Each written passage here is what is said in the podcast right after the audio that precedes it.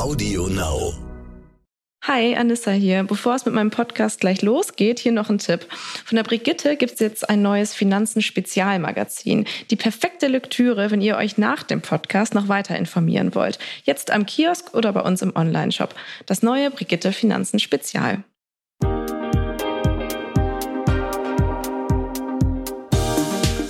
Hi und herzlich willkommen zu einer neuen Folge What the Finance. Ich bin Anissa und wir beschäftigen uns heute mit dem Thema Geld sparen, also wie ich meine Ausgaben reduzieren kann. Zum Beispiel bei Versicherungen, dem alltäglichen Einkauf, meinen Konten, den Steuern. Es wird ein ganz großer Rundumschlag.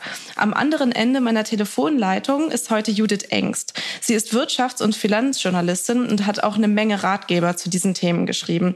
Ihr letztes Buch aber handelt davon, wie man effektiver sparen und weniger Geld ausgeben kann. Ich bin schon richtig gespannt auf alle Ihre Tipps und Tricks. Und deshalb, hallo erstmal, wie schön, dass wir uns sprechen, Judith. Hallo Anissa, ich freue mich dabei zu sein. Super. Ähm, dein Buch heißt Finanzielles Fasten. Wieso das eigentlich? Weil Finanzen sind ja nicht gerade etwas, was ich mir wegfasten möchte. ja, das ist tatsächlich ein bisschen ungewöhnlich. Es stimmt schon, ich will ja eigentlich mehr Geld haben und nicht weniger Geld. Äh, aber wir haben uns halt gedacht, Finanzsorgen will man wegfasten. Aha. Also man will sein Leben entschlacken und gerade dieses ganze Thema Finanzen ist gedanklich so ein Ballast. Da ist es gut, wenn man diesen Ballast loswerden kann. Okay, wie bist du denn auf diese Drehung gekommen und wie hast du recherchiert zu deinem Buch?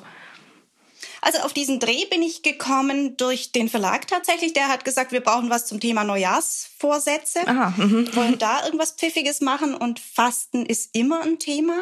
Und da dachte ich, ja, eigentlich ganz gut, auch wenn mir das noch nicht ja, noch nicht einleuchtet, finanzielles Fasten, das klingt ja tatsächlich nach weniger Geld und nach Verzicht und möglichst Leben ohne Geld oder mit wenig Geld. Das will ich gerade nicht erreichen. Ähm, ja, und wie recherchiere ich dafür? Ganz einfach, ich bin Finanzjournalistin und von daraus schon beruflich darauf gepolt, nach guten Geldtipps zu suchen. Und die begegnen mir an jeder Ecke und jedem Ende. Ich wohne hier in einem kleinen Dorf. Da kommen auch ganz viele Leute auf mich zu und fragen meinetwegen, meine Tochter hat gerade eine Wohnung gekauft. Kann sie die Kreditzinsen von der Steuer absetzen? Oder oh, meine Oma ist gestorben, muss man für die noch eine Steuererklärung machen? Oder die Sparkasse bietet mir einen Riester-Vertrag an. Soll ich das machen oder ist das nix? Okay, du bist absolute Expertin. Ich finde es wunderbar. Ja, ich hoffe. Ähm, bevor wir tiefer einsteigen, lass uns mal kurz eine Sache klären, auf die wir bestimmt häufiger zu sprechen werden. Und zwar ähm, empfiehlst du in deinem Buch häufiger einen Ombudsmann oder eine Ombudsfrau zu kontaktieren. Kannst du einmal kurz sagen, was das überhaupt ist und wie der oder die mir helfen kann, mein Geld zusammenzuhalten? Ja, es gibt ja ganz häufig Zwistigkeiten mit Banken oder Versicherungen oder auch meinetwegen im öffentlichen Nahverkehr äh, über Karten, die man bezahlt hat und dann nicht nutzen konnte oder solche Dinge. Und es wäre ziemlich teuer und ziemlich mühsam, diese Streitigkeiten gleich übers Gericht zu klären, sich gleich einen Rechtsanwalt zu nehmen. Und so gibt es Stellen, sogenannte Schlichtungsstellen oder Ombudsleute, Ombudsmänner, das Wort kommt aus dem Schwedischen ursprünglich, die so eine außergerichtliche Schlichtung anbieten. Bezahlt werden die von den Verbänden, also vom Bankenverband, vom Versicherungsverband. Äh, aber die sind trotzdem sehr verbraucherfreundlich und die wenden einfach das an, was die Rechtsprechung schon geklärt hat. Das heißt, wenn die Bank mir eine Gebühr aufdrückt, die ich ähm, die nicht rechtens ist, die die Gerichte auch schon verboten haben, dann ist es für mich einfacher und billiger zu sagen, hey, ich wende mich an einen Ombudsmann, wenn sie mir die nicht so erstattet. Finde ich ein super Tipp. Und bei Versicherern genauso. Mhm, alles klar, okay. Dann lass uns doch direkt mal mit den Versicherungen starten. Was sagst du denn? Mhm. Gegen welche Fälle sollte ich mich auf jeden Fall versichern? Wo sollte ich nicht sparen sozusagen? Ja, es gibt eine ganz popelige Faustregel und die heißt, erstmal muss versichert werden, was wirklich ein existenzielles Risiko ist. Ein existenzielles Risiko ist zum Beispiel wenn wir jetzt im Frühjahr noch Fröste haben und es glatt, sich Glatteis vorm Haus bildet und irgendjemand rutscht da aus und ich habe nicht gestreut. Ähm, und der stürzt dann so ungünstig, dass er ein Leben lang arbeitsunfähig ist. Ich hafte dann vor meiner eigenen Wohnung. Das heißt, ich müsste dem eine lebenslange Rente zahlen. Das könnte ich niemals leisten, ohne selber ruiniert zu sein. Das heißt, ich brauche auf jeden Fall eine Privathaftpflicht. Anderes Beispiel, junge Familie hat vielleicht gerade ein Haus oder eine Wohnung gekauft, zwei kleine Kinder. äh, die auch noch eben groß werden und deren Ausbildung finanziert sein muss, dann ist völlig klar, wenn einer der beiden Eltern stirbt, dann gibt das ein riesiges finanzielles Loch. Also ist eine Risikolebensversicherung gut. Und jetzt im Gegenzug kann ich immer die Prüfung machen, was brauche ich nicht existenziell, was ruiniert mich nicht gleich, wenn jetzt der Versicherungsfall eintritt, zum Beispiel eine Handy- und Elektronikversicherung. Ja, mein Gott, wenn mein Handy halt geklaut ist oder der Laptop kaputt, ja, den kriege ich notfalls auch noch selber bezahlt. Das ruiniert mich nicht gleich existenziell. Und nach diesem einfachen Grundsatz kann ich auswählen, welche Versicherung brauche ich und welche brauche ich nicht. Wenn ich dann jetzt aber trotzdem in diesem ganzen Versicherungsdschungel etwas Hilfe brauche, wo kann ich ähm, mich denn informieren, welche Versicherungen für mich passen und wie ich vielleicht auch die preiswertesten finde? Ja, es gibt ja im Prinzip drei verschiedene Arten und Weisen, wie man das machen kann. Das erste ist einfach per Online-Recherche. Gibt ja so Vergleichsportale wie zum Beispiel Check24. Das Problem ist nur, die verdienen natürlich an jeder verkauften Police. Das heißt, die werden mir nicht sagen, welche ich dringend brauche und welche nicht. Also diese Grundentscheidung muss ich selber treffen. Und dann, okay, kann ich mal auf Check24 gucken, sollte aber nicht vergessen, dass es gerade günstige Direktversicherer gibt, wie zum Beispiel Hook24 oder Cosmos Direkt oder Ergo Direkt, die manchmal die Versicherungsleistungen noch günstiger anbieten als Check24. Dann gibt es, wenn ich jetzt persönliche Beratung haben will, drei verschiedene Kategorien von Leuten. Das eine sind die Honorarberater. Das heißt, die bezahle ich wirklich dafür, dass sie mir die günstigste Police raussuchen und die verdienen dann aber keine Provision durch die Vermittlung dieser Police. Das Problem ist nur, die Honorarberater sind selten und ja, die Frage ist auch, will ich tatsächlich schon hunderte Euro dafür zahlen, dass der für mich tätig wird? Was das gängigere und aus meiner Sicht durchaus gute Modell ist, ist, ich wende mich an einen Versicherungsmakler. Ein Makler vertritt mehrere Versicherungsgesellschaften und sucht mir da die günstigste raus. Und die Makler verdienen an der Provision, das ist richtig. Aber meine Erfahrungen mit Maklern sind durchweg gut. Und dann gibt es noch, und davor warne ich, Versicherungsvertreter. Vertreter vertreten in der Regel nur eine Versicherungsgesellschaft, also meinetwegen nur die Allianz oder nur die Hug Coburg.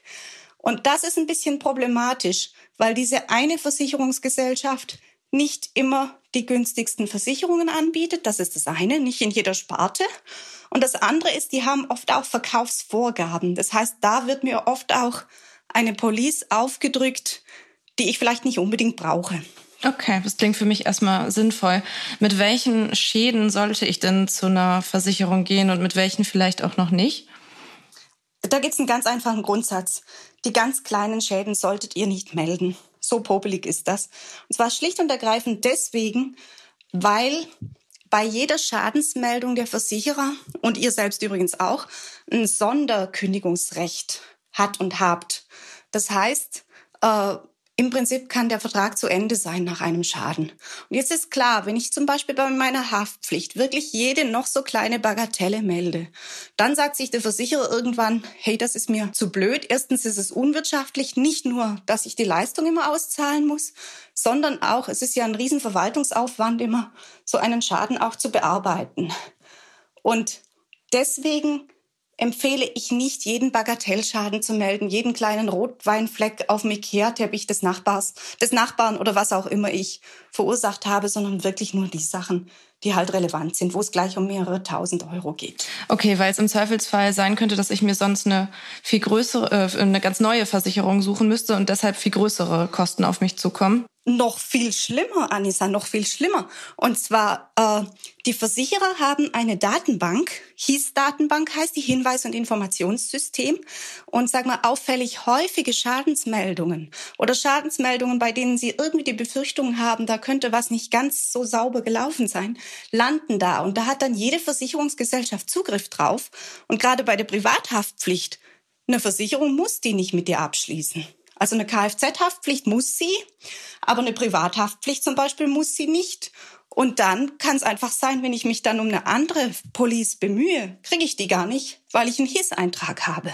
Moment mal. Dir geht das hier alles etwas zu schnell oder vielleicht auch nicht schnell genug, weil du dich schon ein bisschen auskennst in der Finanzwelt. Dann habe ich einen Tipp für dich. Die Brigitte Academy Masterclass Finanzen. Unser umfassendes, flexibles Online-Video-Coaching-Programm, mit dem du deine Finanzen rundum regelst und langfristig nachhaltig in deinen Vermögensaufbau startest. In acht Wochen vermitteln dir vier unabhängige Expertinnen, unter anderem in Videos, Live-Sessions und virtuellen Kleingruppentreffen, alles rund um die Themen wie private Altersvorsorge, ETFs und Fonds, Geld in der Partnerschaft und sogar Immobilien und Krypto. Mit der Brigitte Academy Masterclass Finanzen entwickelst du deine ganz persönliche Vermögensstrategie und setzt sie um. Denn wir von der Brigitte Academy finden, finanzielle Unabhängigkeit verändert dein Leben. Du willst wissen, wie genau? Auf brigitte.de slash masterclass minus Rabatt 100 und die 100 als Ziffer ausgeschrieben, findest du alle wichtigen Informationen zur Masterclass, Timings und Tickets. Übrigens, die ersten 50 Teilnehmerinnen erhalten einen Rabatt von 100 Euro. Und jetzt weiter mit dem Gespräch. Hast du denn vielleicht noch Tipps oder Tricks für Menschen, die zusammenwohnen mit einem Partner oder Partnerin oder Familie? Ja, genau. Da ist die Privathaftpflicht prima, denn dann brauche ich keine zwei. Die Haftpflichtversicherungen bieten an, dass wenn man zusammen wohnt und das ist völlig egal, ob man verheiratet ist oder nicht oder ob man äh, ja gleichgeschlechtlich oder verschiedengeschlechtlich ist, Paare, da reicht dann eine Police für beide. Man sollte nur beide Partner angeben bei der Versicherung und dann spart man sich schon komplett mal das Geld für eine von zwei Policen. Okay, super Tipp.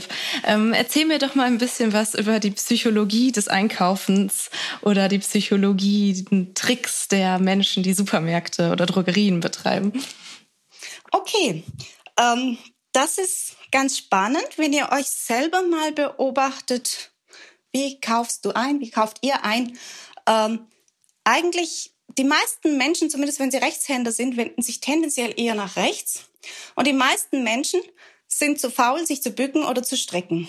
Und das heißt automatisch, ich stehe vorm Regal, wo steht die teuerste Ware? Hm, gemütlich auf Augenhöhe, tendenziell eher rechts. Das heißt, wenn ich was günstigeres finden will, dann tue ich ganz gut daran, mich nach links zu wenden und mich auch mal zu bücken oder zu strecken. Das ist ein ganz einfacher Trick. Das funktioniert übrigens auch im Baumarkt. Jetzt gerade sind die Baumärkte ja sehr gefragt und angelaufen, wo man rein darf. Ähm, das kann man sich gut merken. Und dann vielleicht noch, dass die Aufstellerware nicht immer die günstigste Ware ist. Die wird immer so inszeniert, als wäre es gerade ein Sonderangebot. Aber das haut nicht unbedingt hin. Genau, das wäre jetzt meine nächste Frage gewesen. Was hältst du denn von Sonderangeboten oder Aufstellern? Ja, also äh, Preise vergleichen ist ganz sinnvoll, aber das sollte man nicht tun einfach mit Preis pro Packung, sondern die Supermärkte sind inzwischen gezwungen, gesetzlich gezwungen, einen einheitlichen Preis anzugeben. Also meinetwegen bei der Schokolade wirklich bezogen auf 100 Gramm oder ein Kilogramm. Und das ist aber so, dass man das kaum findet. Es ist auf dem Preisschild ganz, ganz klein eingeblendet. Also Leute wie ich, die jetzt schon auf die 50 zugehen, die brauchen inzwischen eine Lesebrille und ohne Lesebrille sehe ich das nicht. Also ist es sinnvoll, jetzt die Älteren, die zuhören, äh, die Lesebrille mit in den Supermarkt zu nehmen und auch für die Jüngeren, sich diesen Grundpreis mal anzuschauen, weil da kann ich wirklich Preise vergleichen. Was hältst du denn von sowas wie Vorratshaltung, wenn man sozusagen sieht, oh, die, äh, der Reis ist momentan super günstig, also kaufe ich gleich mal fünf Pakete davon? Ja, also äh, bedingt ist das sinnvoll, aber wirklich nur bei Lebensmitteln, die halten. Und zum Beispiel Vollkornmehl hält gar nicht so lange, wie man denkt, sondern nur so ein halbes, dreiviertel Jahr. Äh, also aufpassen, wenn es nachher darauf hinausläuft, dass ich sehr viel wegschmeißen muss, einfach weil es abgelaufen ist oder nicht mehr gut riecht oder ranzig geworden ist, jetzt wie bei Sonnenblumenkernen oder Kürbiskernen, dann aufgepasst. Und ich bin auch nicht der Meinung, dass man es damit übertreiben sollte. Erstens, gerade in den Städten, die Wohnungen sind klein. Wenn es überhaupt eine Vorratskammer gibt, dann ist die auch nur begrenzt. Und dann, hey, ich brauche mein Geld auch liquide. Wenn mir irgendwas zwischenzeitlich kaputt geht, sagen wir die Waschmaschine oder sonst irgendwas, dann und ich habe das ganze Geld halt in Klopapier, um es jetzt mal Corona-mäßig zu formulieren, gesteckt, dann wird's halt auch schwierig mit dem Geld. Okay, das stimmt, absolut. Welche Alternativen gibt's denn inzwischen zum, schon zum Einkaufen, die du vielleicht auch ganz gut findest? Also was ich ganz spannend fand beim Recherchieren für das Buch Finanzielles Fasten war, ähm, dass es Abonnements gibt für Dinge, die man immer braucht. Ich meine, als Frau denkt man ja nie drüber nach, dass Männer eigentlich permanent Rasierklingen brauchen, wenn sie sich nicht gerade äh, mit dem Elektrorasierer rasieren. Und dass es da ein Abo gibt. Und da gibt es Abos, die versprechen 10 bis 20 Prozent fix. Und bei Rasierklingen ist es ja dann auch so, dass ich ja mir ungefähr ausrechnen kann, wie viele brauche ich denn. Und genau das gibt's auch mit Windeln. Nur halt, dass da die Größe steigen muss, weil ja das Baby wächst. Aber da einfach mal schauen, was es gibt und diese Ersparnis mitnehmen. Und gerade bei Windeln erspart mir ja auch ja, es ist zwar kein Schleppen, aber es sind recht sperrige Pakete. Okay, das stimmt. Ähm, eine echte Gefahr für mich selber sind ja so kostenlose Testmonate, die dann in doch sehr äh, kostenintensiven Abos enden. Was ist da dein Rat? Wie umgeht man sowas? Also ich glaube, hier kann man nur empfehlen, lasst euch es gar nicht in Versuchung bringen. Wenn man erst in Versuchung ist, meinetwegen mit einem kostenlosen zwei Wochen Test von Netflix oder Disney Plus, äh, dann ja, dann ist die Versuchung groß zu sagen, oh, ich habe mich jetzt da so dran gewöhnt, ich will das behalten.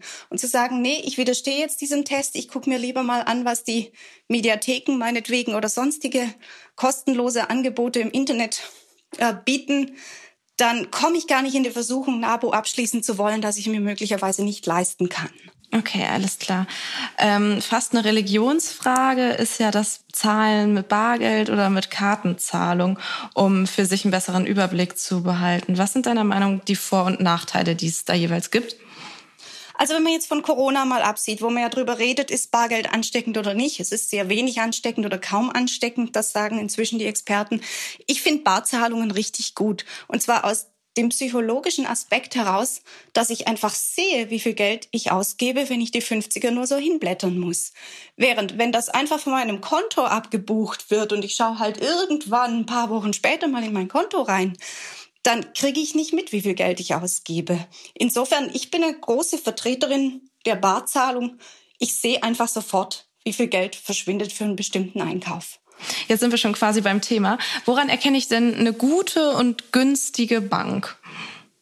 Okay, gut und günstig richtet es gibt leider keine allgemeinen äh, Grundsätze, nach denen ich aussuchen kann, sondern gut und günstig ist immer eine Frage meines eigenen Verhaltens. Zum Beispiel, wie oft setze ich das Kärtchen ein, um Bargeld zu ziehen wirklich? Oder wie oft brauche ich Leistungen vom Bankschalter? Kann ich komplett alles online erledigen oder kann ich das nicht?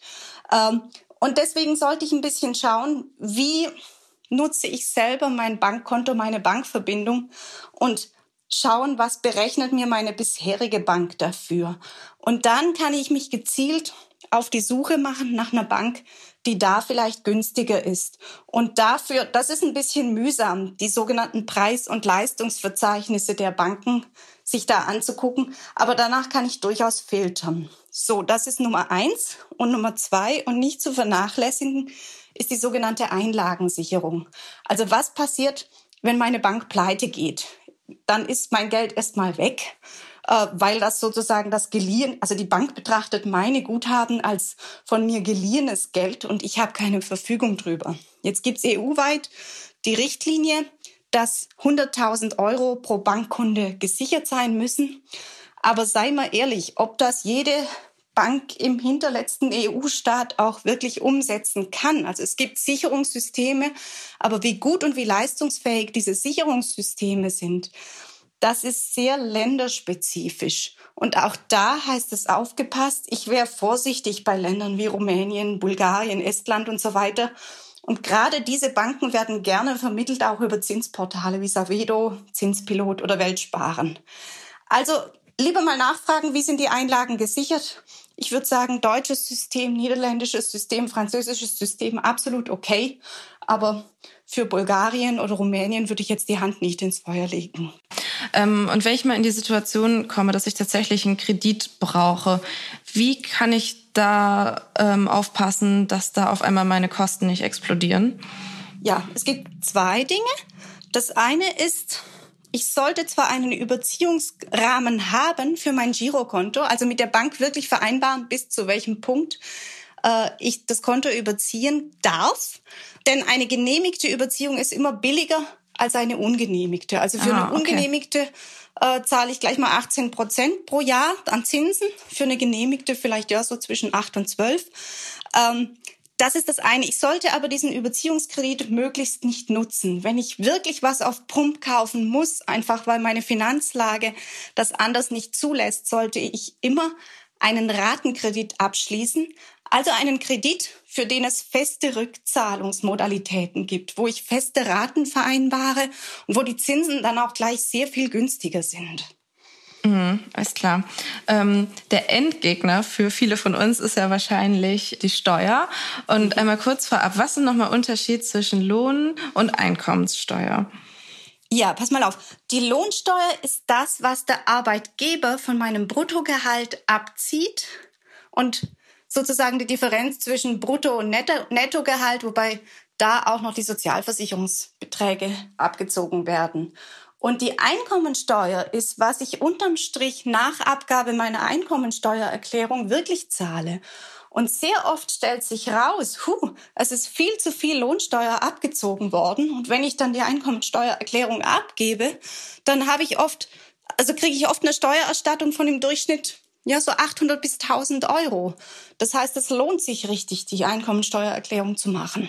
Okay, was sind denn die einfachsten Basics, die wir alle machen sollten bei unserer Einkommenssteuer? Na, es kommt ein bisschen drauf an, wie viel Mühe man sich machen will. Mhm. Also die Anmeldung ist ein bisschen ein Marathon, aber dann geht es. Es gibt vom Finanzamt inzwischen ein Angebot, das heißt vorausgefüllte Steuererklärung.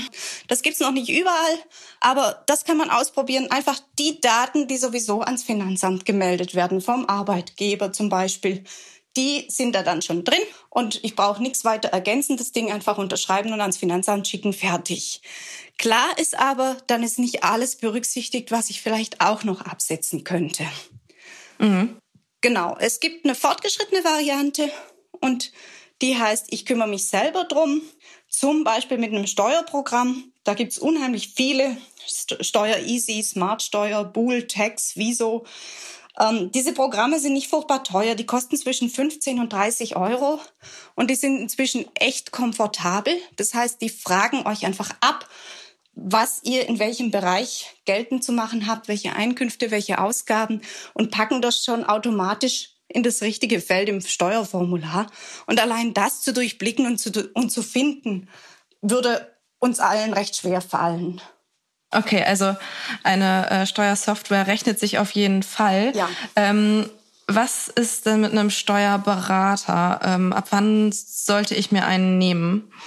Ähm, für uns alle, die wir normal Otto Normalverbraucher sind, sage ich mal, ähm, ist ein Steuerberater meistens nicht die ideale Lösung. Steuerberater sind auf komplizierte Steuerfälle getrimmt mit verschiedenen Einkommensarten, mit ja, ganz, also wenn, wenn ich mehrere Anlagen brauche, wenn ich meinetwegen als Unternehmer Geld verdiene, dann noch vermiete und verpachte und zugleich auch noch, ich weiß nicht was, eine Beteiligung an irgendwas habe.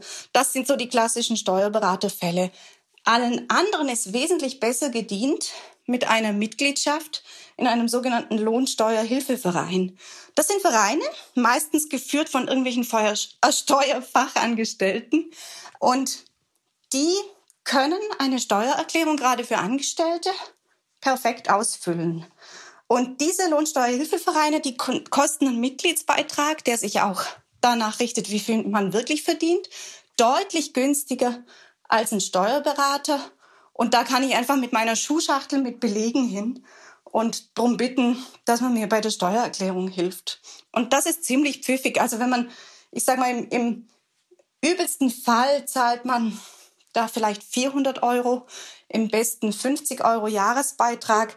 Da sind dann auch Fälle abgedeckt, wenn das Finanzamt eine Fehlentscheidung getroffen hat und ich Einspruch einlegen muss. Auch das macht der Lohnsteuerhilfeverein für mich oder mit mir zusammen.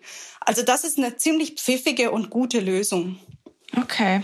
Viele von uns haben ja wahrscheinlich inzwischen auch ETFs oder Aktien und das Geld, was wir dadurch dazu verdienen, muss ja auch versteuert werden. Worauf muss ich denn darauf achten? Am besten regle ich das gleich mit der Bank.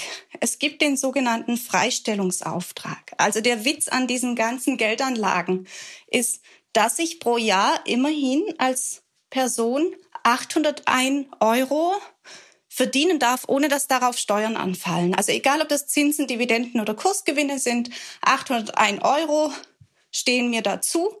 Das Problem ist nur, die Bank führt die sogenannte Abgeltungssteuer, also die Kapitalertragssteuer von 25 Prozent automatisch ans Finanzamt ab. Und denen ist es zunächst mal wurscht, ob diese 801 Euro schon geknackt sind oder nicht. Und ich kann das aber verhindern, indem ich zur Bank gehe und der sagt, ich brauche ein Formular, Freistellungsan Freistellungsauftrag. Und wenn ich den ausfülle, dann berücksichtigt sie diese 801 Euro. Mhm, okay. Muss ich das am Anfang des Jahres machen oder zur Steuer? Wie, wie ist das am sinnvollsten? Ich kann das immer machen, aber natürlich ist dann der Stand der zu dem Zeitpunkt, den ich gemacht habe. Also die Bank erstattet mir dann nicht irgendwelche Steuern zurück. Mhm. Okay. Und wenn ich bei mehreren Banken oder mehreren Brokern Aktien oder ETFs habe, was mache ich dann? Kann sich das anrechnen lassen oder geht das nur einmal? Äh, nee, das geht mehrmals. Ich muss aber dann diese 801 Euro aufteilen auf die verschiedenen Banken. Das heißt, ich muss mir ungefähr angucken, wo fällt am meisten an, wo am wenigsten und den Betrag entsprechend aufteilen, idealerweise so, dass er überall voll ausgeschöpft wird. Mm, okay. Und übrigens, Ehepaare haben 1602 Euro zusammen. Also die können auch einen gemeinsamen Freistellungsauftrag stellen. genau, da äh, sagst du schon das richtige Stichwort. Und zwar ähm, alle Ehefrauen unter uns. Ähm, worauf sollten wir achten, die verheiratet sind? Vielleicht auch, wenn es Einkommensunterschiede bei uns gibt in der Partnerschaft. Ja, da gibt es einen ganz, einen ganz fiesen alten Zopf im deutschen Steuerrecht, das muss man schon sagen. Und das ist diese unselige Lohnsteuerklassenverteilung. Ich muss jetzt erstmal erklären, was eine Lohnsteuerklasse ist. Eine Lohnsteuerklasse wirkt sich am Ende des Jahres, wenn ich die Steuererklärung abgegeben habe, erstmal überhaupt nicht aus, weil das ändert nichts an der Steuerlast, die ich zu zahlen habe. Die Lohnsteuerklasse ist allein dazu da, zu bestimmen, wie viel Steuern der Arbeitgeber vom Brutto abzieht, so dass ich netto dann mein Gehalt kriege. So. Und jetzt ist je nach Lohnsteuerklasse verschieden, was da alles drauf angerechnet wird, steuernmindernd angerechnet wird. Da ist zum einen der Grundfreibetrag, also das sind im Jahr 2019 waren es jetzt 9.168 Euro. So viel durfte ich da verdienen, ohne dass überhaupt Steuern anfallen. So, und die Lohnsteuerklassenregeln jetzt einfach, wer kriegt was sozusagen in diesem Abzugs, von, von diesen Abzugsposten. Und die für Frauen ungünstigste Verteilung ist der Ehemann kriegt Steuerklasse 3. Das heißt, dem stehen plötzlich beide Grundfreibeträge zu. Und die Ehefrau kriegt Steuerklasse 5. Die hat dann ihren, der eigentlich ihr zusteht, nicht. Jetzt kann man sagen, unterm Strich ist das natürlich lohnend, weil von seinem hohen Gehalt, meistens ist es ja so, dass der Mann deutlich mehr noch verdient, weil sich die Frau um die Kinder kümmert. Dann werden von seinem hohen Gehalt weniger Abzüge gemacht, von ihrem niedrigen mehr. Unterm Strich sieht es aber leider dann immer noch so aus, als würde sich die Arbeit der Frau überhaupt nicht lohnen, weil netto auf dem Konto nicht so viel landet. Und wenn man dann am Ende des Jahres die Steuererklärung abgibt und die Steuererstattung auf dem Konto hat, blöderweise oft auch noch auf seinem Konto, dann ist das eigentlich Geld, das komplett sie verdient hat und das von ihrem Lohn abgezogen wurde. Und deswegen empfehle ich, schaut euch bei den Steuerklassen genau an, was ihr da tut. Vor allem als Frauen fordert dieses Geld ein, die Steuererstattung. Oder inzwischen, immerhin das hat der Gesetzgeber geändert, äh, es gibt eine Steuerklassenverteilung 4-4. Also beide kriegen die Steuerklassen 4. Und anteilig gibt's die gleichen Abzüge für beide. Das ist einfach auch gerechter als diese blöde 3-5-Verteilung. Okay, das stimmt. Und wenn wir beide gleich viel verdienen in unserer Ehe, dann. Sollten ähm, wir sowieso 4-4 machen. Okay, alles klar, super. Genau. Ich finde Spenden ja auch eine sehr coole Sache, zum Beispiel als Geschenk für jemanden, wenn man an eine nachhaltige Organisation spenden möchte, anstatt irgendwie weitere materielle Dinge zu kaufen. Ja. Die sind ja aber auch ein Sonderfall bei den Steuern, richtig? Ja, Spenden sind eigentlich klasse, weil der Gesetzgeber, zumindest wenn sie an gemeinnützige oder mildtätige Organisationen gehen oder auch an Parteien, dann kriege ich relativ viel von der geleisteten Spende wieder zurück. Wie viel ich zurückkriege, hängt meistens ab von meinem persönlichen Steuersatz und der liegt immer zwischen 14 und 42 Prozent, je nachdem, wie viel ich verdiene. Das heißt, angenommen, ich spende 100 Euro an eine, Organ an eine Naturschutzorganisation und ich mache das in der Steuererklärung geltend. Das heißt, 14 Euro bis zu 42 Euro kriege ich einfach zurück vom Staat in Form einer Steuererstattung oder in Form von einem Abzug auf meine Steuerlast. Und bei Spenden an Parteien sind sogar 50 Prozent. Mhm, okay, richtig gut. Welche Tricks gibt es denn sonst noch, um an zusätzliches Geld zu kommen, zum Beispiel vom Arbeitgeber, was dann auch gar kein Lohn ist sozusagen. Ja, genau. Eine Sache vom Arbeitgeber gibt es tatsächlich. Das ist sozusagen ein Plus auf den Lohn drauf und das heißt vermögenswirksame Leistungen. Das Geld kriege ich nicht sofort ausgezahlt, sondern das wird in einen Spar Vertrag eingezahlt. Und dieser Spar Sparvertrag läuft sechs beziehungsweise sieben Jahre. Sechs Jahre Einzahlung, ein siebtes Jahr muss ich noch warten, dann erst habe ich es zur Verfügung. Und das sind bis zu 40 Euro pro Monat, was mir der Arbeitgeber dazu buttert. Also ich kann nur an alle appellieren, fragt bei eurem Arbeitgeber im Lohnbüro nach, gibt's das? Und kann ich da was abschließen? Macht das. Es ist echt geschenktes Geld. Und dann ist es auch, wenn ihr das habt, gibt es unter bestimmten Voraussetzungen, das sind Verdienstgrenzen, noch die Möglichkeit vom Staat bis zu 80 Euro als sogenannte Arbeitnehmersparzulage dazu zu bekommen. Und auch das ist natürlich einfach nur geschenkt. Fertig. Ich mache ein Kreuzchen auf dem Mantelbogen meiner Steuererklärung und dann kriege ich die, wenn ich Anspruch drauf habe. Wow, das ist ziemlich gut. Mhm. Ähm, wir wollen ja in dieser Podcast-Folge nicht über Vermögensaufbau sprechen, aber ähm, wenn wir jetzt so deine Tipps alle anwenden und uns ein bisschen Geld zusammensparen, was sagst du denn, wo parke ich dieses Geld am besten? Also parken wirklich, dass ich es parat habe, wenn die Waschmaschine oder das Auto kaputt geht, da würde ich immer sagen, nehmt ein Tagesgeldkonto. Tagesgeldkonto heißt, es wirft auch nicht viel mehr Zinsen ab als ein Girokonto, also sprich so gut wie keine gerade. Aber ich habe es wenigstens separat vom Rest meines Geldes geparkt und habe damit den psychologischen Effekt, dass ich es nicht gleich aus Versehen ausgebe, weil es von der EC-Karte abgebucht wird, wenn ich eine Kartenzahlung mache. Also wirklich da mal so zwei, drei Monatsgehälter ansparen, um auf der sicheren Seite zu sein, wenn mir irgendwas Blödes und Teures passiert. Mhm. Ähm, damit ich erstmal so einen Überblick über meine finanzielle Lage bekommen konnte, habe ich mal ein paar Monate lang ein Haushaltsbuch geführt, sozusagen, beziehungsweise bei mir war es eher eine Excel-Tabelle. Was hältst du von sowas? Machst du sowas auch? Findest du das gut? Also ich mache es nicht. Und zwar schlicht und ergreifend deswegen, weil mir der Aufwand zu groß ist. Wobei es inzwischen einige Apps gibt, die das erleichtern. Also wer da Spaß dran hat, warum nicht? Ähm, es ist auf jeden Fall gut, ein Gefühl dafür zu kriegen, wie viel Geld geht denn drauf für die Miete, für Mobilität, ob es nun Nahverkehr ist oder Auto, für das Essen, das ich einkaufe, für die Kinder, den Bedarf der Kinder. Also ein Gefühl dafür kriegen, wo geht das Geld hin und auch ein Gefühl dafür kriegen, was kosten mich denn diese ganzen Extras, die vielleicht nicht unbedingt sein müssten, aber die ich mir halt gerne mal gönne. Ähm, wie gesagt, das ist ein bisschen eine persönliche Geschichte, ob man das wirklich möchte oder nicht. Aber ich empfehle es auf jeden Fall denen, bei denen das Geld immer chronisch knapp ist und die sich echt fragen, wo bleibt's denn? Oder komisch, dass am Ende des Geldes noch so viel Monat übrig ist. Genau. Ja, für mich war es ein super Instrument, um so versteckte Kosten aufzuschlüsseln. Zum Beispiel, was du gerade auch sagst, so mit dem Nahverkehr. Als ich mir das ein paar Monate angeguckt habe, habe ich mir gedacht, okay, es lohnt sich auf jeden Fall mehr, dass ich ein günstiges Abo abschließe, anstatt dass ich mir zehnmal im Monat oder 15 Mal im Monat ein Tagesticket kaufe Exakt. und zack, ähm, ja, hätte ich das nicht genau. mal einen Monat lang oder ein paar Monate lang getrackt, wäre ich da gar nicht drauf gekommen. Ja, genau. Also für sowas ist das sinnvoll. Und wie gesagt, schaut euch da mal um, was es an Apps gibt. Ist da einfach oft schon sehr komfortabel. Das stimmt auf jeden Fall.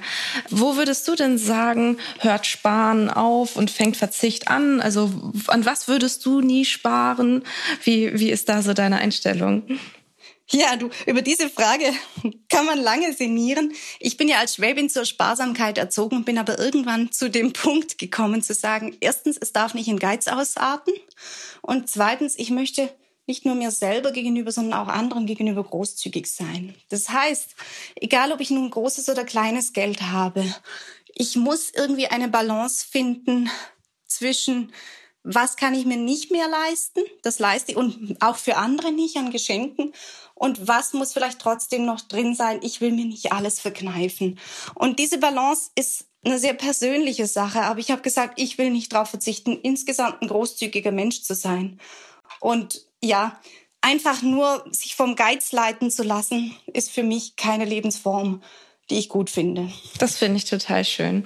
Ich stelle zum Abschluss jedem Podcast-Gast ja immer die Frage nach ihrem Finanzrole Model, also ein Vorbild oder jemand, äh, die dich vielleicht beeindruckt oder beeinflusst hat. Gibt es so jemanden bei dir?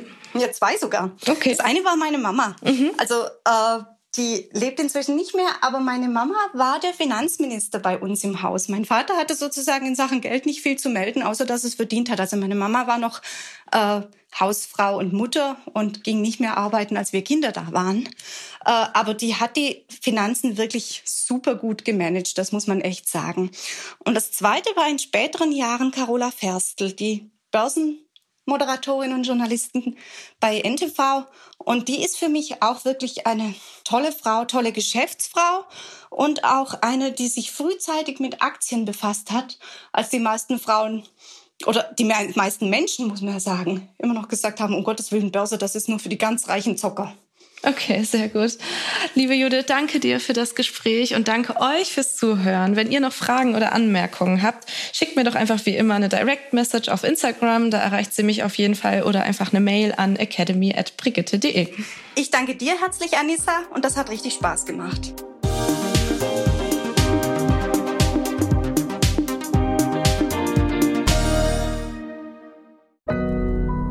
Audio Now.